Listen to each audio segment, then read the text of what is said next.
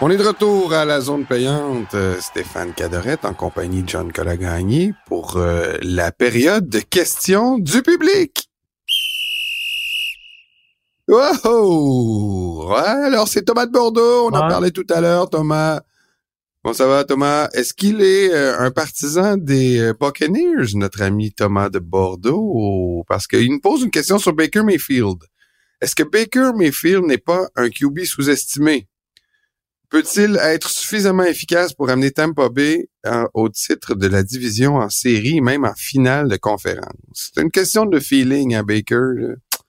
Ben ouais, pour la première partie de la question, écoute, c'est c'est drôle parce que l'image qui me vient en tête, c'est que à son année recrue, il était sous-estimé. Après ça, depuis ce temps-là, il a été surestimé.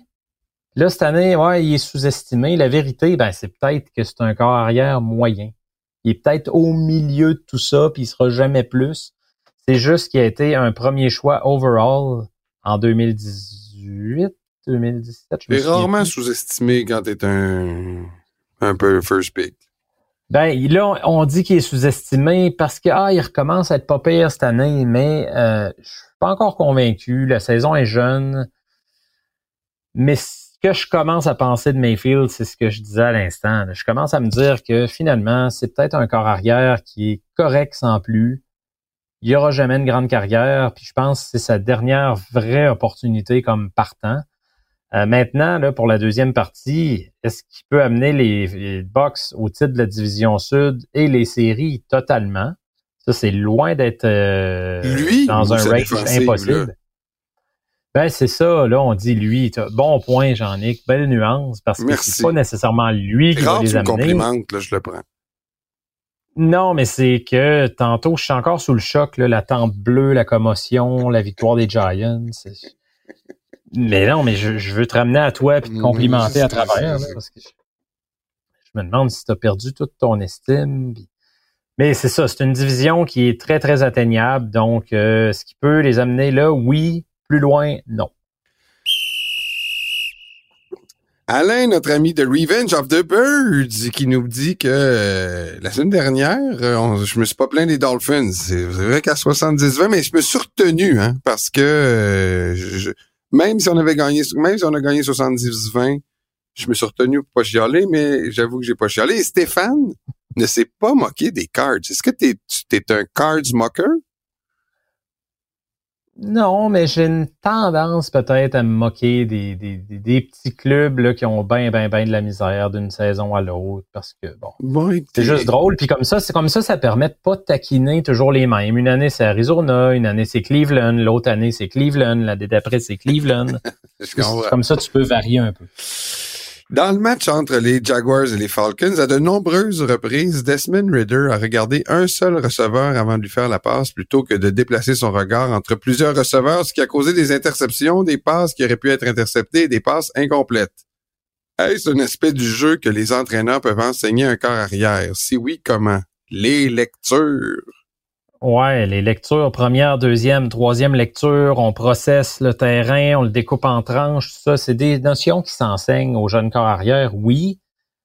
Maintenant, est-ce que le corps arrière réagit favorablement à ces enseignements-là? Ben, ça, on le sait jamais. Est-ce que le coach, avec son schéma en place, est le bon coach pour les habiletés du corps arrière? C'est un peu tout ça que les Falcons jonglent en ce moment. Desmond Raider est jeune. Mais est-ce que mais ça il y a un- arrive pareil? Il y a un que- point qui me chicote. Mais, mais juste là-dessus, là, est-ce que ça arrive des Ouais. fois que, tu sais, le jeu, c'est, tu passes à lui, tu sais, là. Ben oui. Il y a toujours ce qu'on appelle un hot read, c'est-à-dire que cette lecture-là, on a conceptualisé le jeu pour que le receveur ou le tight end ou le porteur de ballon soit libre. Mais dans les faits, ça arrive pas toujours comme ça. C'est ce qu'il faut faire attention, c'est pas évident. Puis là où j'allais dire, moi je me pose une question. C'est Dave Ragone, le coordonnateur offensif des Falcons. Puis euh, je regardais, il y a vraiment pas un bon historique de développement de, de jeunes corps arrière. Il était coach des QB, lui, à Tennessee en 2013. C'est Jake Locker qui était là. Euh, ça a été un désastre. Puis 2016 à 2019, il est allé coacher à Chicago avec Mitchell Trubisky. Euh, puis à date, un Ridder, il démontre vraiment pas une bonne vision. Tu sais, c'est un échantillon qui est mince, mais euh, c'est pas nécessairement le gars en qui je ferais confiance pour dire OK, on amène Dave Ragone à bord, il va nous montrer C'est pas un, phénomène de whisperer. Exactement, c'est ça le terme. Raphaël qui nous écrit pour nous dire euh, est-ce qu'il est-ce qu'il y a plusieurs euh, attends un petit peu, je recommence. Trouvez-vous qu'il y a plus de corps arrière spectaculaires que par le passé? Je parle de Allen, Herbert, Burrow, Tua, Jackson, Mahomes, Hurt, euh, anciennement Fields, il blague sur Raphaël, Kyler Murray aussi qui a peut-être eu un moment où il était un décor spectaculaire. Il semble qu'il n'y a pas si longtemps, les cars mobiles n'étaient pas légion comme maintenant. Est-ce qu'il y a plus de cars mobiles qu'à l'époque? C'est vrai que genre, il y avait Michael Vick. On disait, ah wow, Michael Vick. Il y avait Randall Cunningham. Mais wow, Randall ben Cunningham. Mais là, euh, il y en a pas mal de gars qui sortent de la pochette qui sont capables d'aller chercher. Je pourrais même rajouter Daniel Jones quasiment dans sa liste. Ben oui, puis Sam Howell, il y en a plusieurs là, qui courent beaucoup, puis c'est pas une illusion. De plus en plus, on demande ça au corps arrière au niveau euh, college, NCAA. C'est devenu presque un prérequis pour avoir un job. Puis, à la grande différence d'avant, même avant, il devait en avoir des carrières très mobiles dans la NCA, mais il y avait une mentalité beaucoup plus puriste, conservatrice dans la NFL qui faisait que quand tu arrives dans la NFL, mon jeune, tu vas suivre notre système. Tout ce qui est college, ça marche pas au niveau professionnel. Élimine ça de ton jeu. Tu vas jouer, tu vas être un pocket quarterback. Et maintenant, ben, il y a une ouverture beaucoup plus grande. Il y a de plus en plus de coachs qui ont amené des concepts de la NCAA, des playbooks beaucoup plus ouverts. On amène des jeux d'options, des jeux d'attirer, toutes sortes de trucs comme ça qui font que les carrières peuvent utiliser leurs jambes, être plus créatifs. Donc, pour moi, c'est pas une illusion. Puis c'est ce qui explique là, pourquoi on en voit de plus en plus. Merci Raphaël et bonne route. Si t'es au volant, sois prudent. Luc, qui nous dit quelques constats évidents comme Cincinnati qui ne fera rien euh, cette saison, mais des questions. Texas et Tennessee sont-ils bons? Quant à Philly, Kansas City, des petites victoires sont-ils vulnérables? Et pour la blague, les chansons de Taylor Swift parlent de ses ruptures. Kelsey, Travis Kelsey n'est pas nerveux. Alors Luc, euh, qui lance pas mal de questions, mais le, mettons qu'on les résume là. Est-ce que rapidement toi dans ta tête, est-ce que les, les Texans et euh, les Titans, c'est des bonnes équipes? Parce que il est comme nous là, et on dirait que une semaine il est gagnant, il perd, une semaine il est perdant, il gagne. Ouais, euh, effectivement, c'est ça que je disais tantôt. Ils sont extrêmement difficiles à saisir les Texans. C'est plus encourageant, peu importe l'affiche à la fin de l'année. Moi, je regarde les deux en comparaison. Les Texans, je trouve ça plus encourageant. Moi, je les voyais finir à 7-10. Il y en a qui m'avaient trouvé audacieux. Ça pourrait ressembler à ça. Là. Je me pèterai pas les bretelles trop vite. Là. Il reste beaucoup de matchs, mais CJ Stroud, très encourageant. Une des belles surprises euh, à l'attaque chez les, corps arrière. La défensive est très agressive avec Demico Ryans. Will Anderson, qui est dans les candidats assurés là, pour le, le titre de, recrue défensive de l'année. Il se passe des belles choses là-bas. Tandis que quand je regarde Tennessee, ils ont plus un club pour gagner maintenant, même si c'est pas un grand club. Euh, il y a des armes qui sont là depuis quelques années, il y a une expérience que les Texans n'ont pas, mais ça stagne un peu, ça vieillit. Je vois pas nécessairement le même euh, avenir, donc je serais plus encouragé si j'étais fan des Texans à l'heure actuelle. Puis euh, Travis Kelsey, est-ce que tu trouves qu'il est courageux de sortir avec ben, il, c'est pas un nerveux, Travis Kelsey. faut pas oublier une affaire. Là. Lui, euh, d'après moi, il a pas de problème à, s'attirer les, les, les, les, demoiselles. C'est un oh! gars qui a beaucoup de charisme. Ah, ben tiens, regardons, toi. Tu, tu, ben, tu, prononces là-dessus. Travis Kelsey. La beauté des hommes. il y avait quoi? Il y avait pas une émission, lui, dans le temps. Oui, oui, oui, genre, choisissez-moi. Ouais, il avait pas participé. Ouais, je pense que c'est un gars que si ça marche avec euh, Madame Swift, il va être très heureux. Si ça marche pas, il va être très heureux. Il a l'air d'un Roger Bontemps. Revenons au football. La, la, dernière partie de la question, non, je suis pas nerveux du tout. Je suis pas, je suis pas nerveux pour Casey et Philly là, euh, par rapport au reste. Ouais. OK. Jean-François Tremblay, avec l'effondrement des Bengals, est-ce que les Ravens s'invitent dans la conversation comme finalistes dans l'AFC ou Buffalo et Casey sont trop forts? Euh, ben, c'est une bonne équipe, mais je penserais pas qu'ils sont au même niveau. Tu sais, tu regardes à date là, euh, dans leur calendrier, ils ont battu les Texans qui étaient au premier départ en carrière de CJ Stroud. Ça les a pas aidés. Ils ont battu de peine et de misère les Bengals qui cherchaient comme des malades. Ils ont perdu contre les Colts avec leur QB partant qui s'est blessé.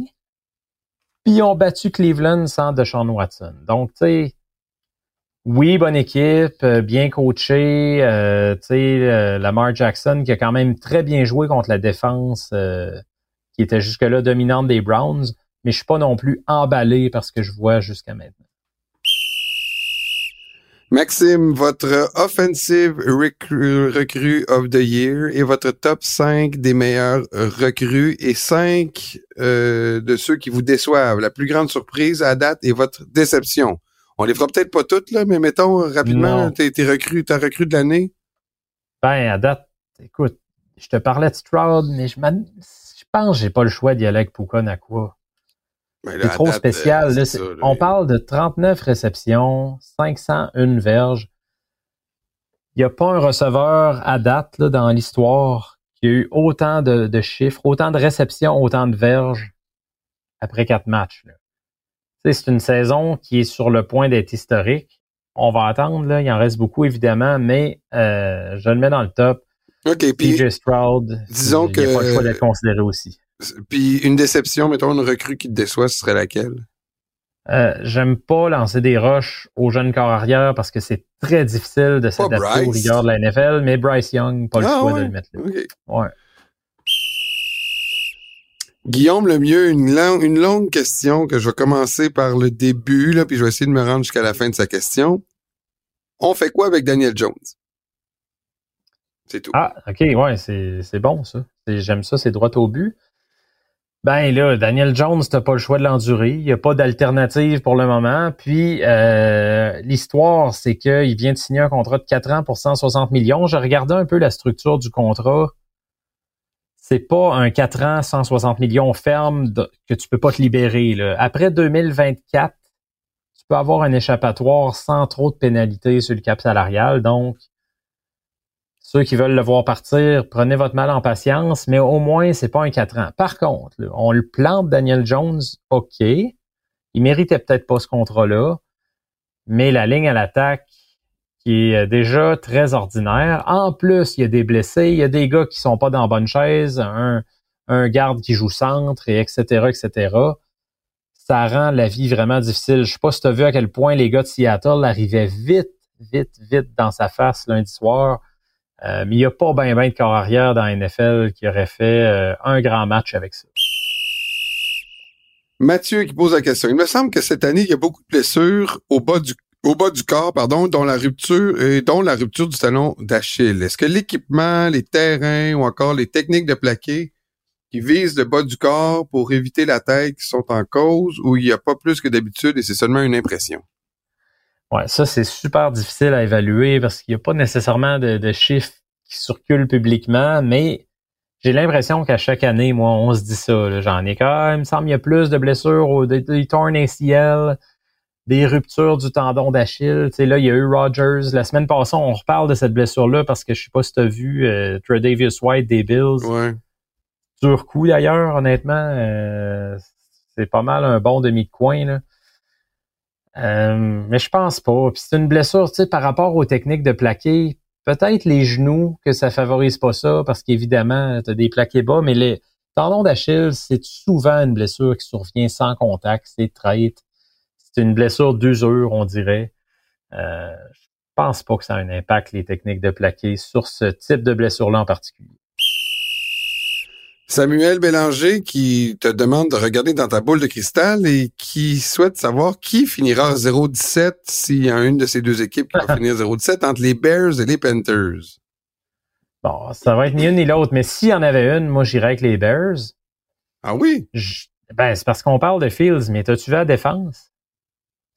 C'est pas, euh, c'est pas très édifiant ce qui se passe là. Il y a toutes sortes de conflits à l'interne. Euh, Chase Claypool qui est renvoyé à la maison. Ah oui, c'est vrai, ça, on l'avait oublié. Ben oui, non, il se passe tout plein d'affaires. Euh, le coordonnateur défensif euh, qui a été renvoyé chez lui aussi. On sait pas trop des histoires de problèmes personnels assez louches. se passe toutes sortes de choses à Chicago, donc j'aime pas la vibe en ce moment autour de cette équipe-là. Mais, Jean-Nic. Oui. Qu'est-ce que tu fais le 9 novembre? Est-ce que c'est le match Bears-Panthers? Je te le dis, Jean-Nic, on s'en parle, là. on est plusieurs semaines à l'avance. Je veux que tu t'organises rien. Pas de sortie, pas de souper d'amis. Euh, toi, tes filles jouent au soccer, c'est ça? Oui. Je peux Pas de match de soccer. S'il y en a, t'es, oui, t'annules. Oui.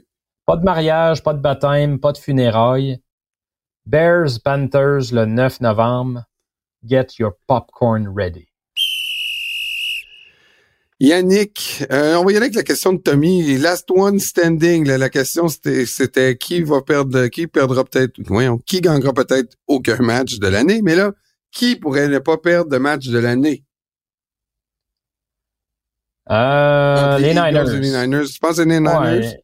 Ouais, j'ai plus confiance aux Niners. Là. Je peux me tromper, là, mais euh, j'aime l'aspect complet. Une équipe qui peut jouer par la passe, qui peut jouer au sol, qui a des receveurs extrêmement physiques, qui adore bloquer autant que pogner des passes.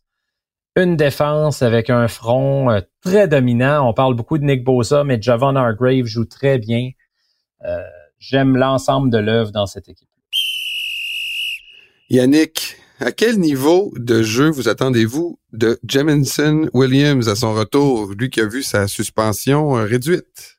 Ouais, ça c'est le fun. Receveur de deuxième année des, Lions qui euh, revient au jeu. Il devait être suspendu six matchs, ça a été réduit à quatre pour des paris légaux. L'an passé, rappelle-toi, il revenait d'une blessure vraiment sérieuse euh, avec Alabama. Il avait à peu près pas joué. Donc, je pense qu'ils vont le ramener très progressivement, les Lions. Euh, des situations, peut-être, tu prends une shot en profondeur de temps en temps dans un match. C'est le candidat tout désigné, Jameson Williams, parce que, écoute, à un moment donné au collège, sa dernière année, il y avait une moyenne de quelque chose comme 22 verges par attraper. Euh, c'est vraiment ça sa spécialité. Je dis pas que ça va être que ça dans sa carrière, mais peut-être au départ, là, pour l'acclimater, ça risque d'être un petit peu ça. Tu reconnais ce thème, Stéphane? C'est le moment Robin. Yes. aïe, ça venait du cœur, ça, là, mais c'était un vrai yes. Je, ouais, je l'ai senti. Je me demandais ce que tu avais aimé? Ouais, je l'ai senti. content de t'avoir touché comme ça. Euh, tu sais que Robin, là, il a, il, a, il, a, il a, lancé la serviette, là, ce, qui a, ce qui a trait à faire mon éducation euh, pour euh, les mannequins euh, de ce monde. Peut-être mm-hmm. que il va, me, il va peut-être se mettre sur le cas de Taylor Swift, mais pour le moment, il pose une question euh, sur euh, l'équipe qui nous a le plus déçus depuis le début de la saison et qui est la plus belle surprise. Et il aimerait qu'on retire les Bengals de la plus grande déception. Ouais, c'est sûr. Donc, euh, à toi le crachoir. Effectivement, ce serait les Bengals, mais Robin, bon point. On, on parlera pas d'eux, on a déjà parlé.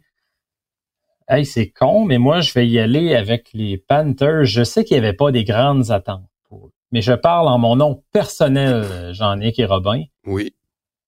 Ça me chagrine de vous dire ça à tous les deux parce que, bon, je comprends que les écrits restent puis je peux pas m'en cacher, mais moi, j'avais écrit au début de l'année que les Panthers avaient de très bonnes chances de gagner leur division. Mais la minute, il y a quatre games de jouer. Hein. Ouais, mais 0-4, là, je veux bien.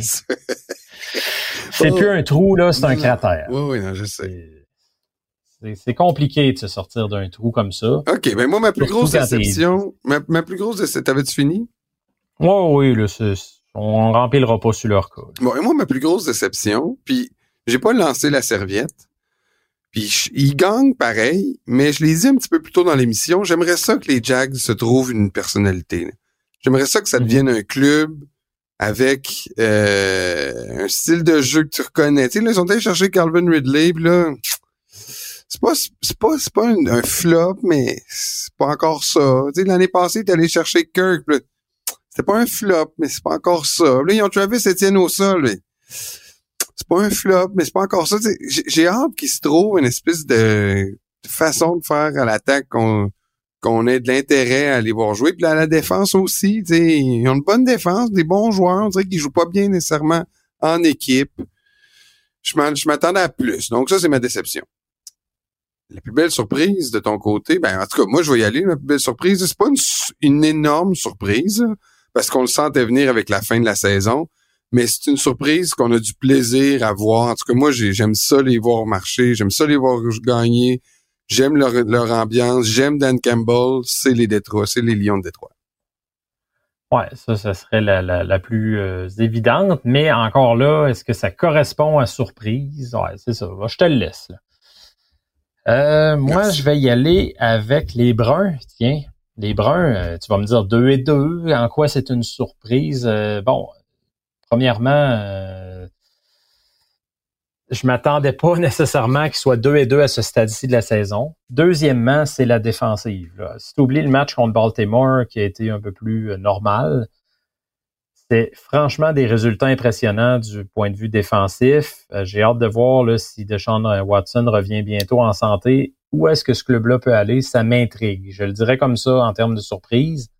Euh, je sais qu'il y en a qui vont dire Ouais, mais les Bucks, oui, mais personnellement, j'ai encore des doutes. J'y crois pas tout à fait. Jusqu'à maintenant, belle surprise, mais à long terme, je pense pas que ça va en être une. C'est ce qui met fin à cette période des questions. Pour nous joindre, vous pouvez le faire euh, durant la semaine, à tout moment, lorsque vous avez une question qu'on peut prendre ici. On essaie de toutes les prendre. C'est pas toujours facile. Il y en a beaucoup. On n'a pas pu les prendre toute cette semaine, mais euh, euh, Ressayez-vous la semaine prochaine. Vous pouvez nous interpeller sur les médias sociaux, sur Twitter, sur Facebook. Vous pouvez aussi faire partie de notre groupe de Facebook qui euh, s'intitule Nos précieux conseils fantasy. Chaque jour, euh, on essaie de vous aider dans vos choix fantasy. On peut aussi parler de football en général. Et c'est là aussi qu'on vous demande si vous avez des questions pour l'émission. Donc, Nos précieux conseils fantasy football sur Facebook. Ou sinon, vous pouvez aussi nous joindre à notre adresse courriel. Oui, la zone payante à euh,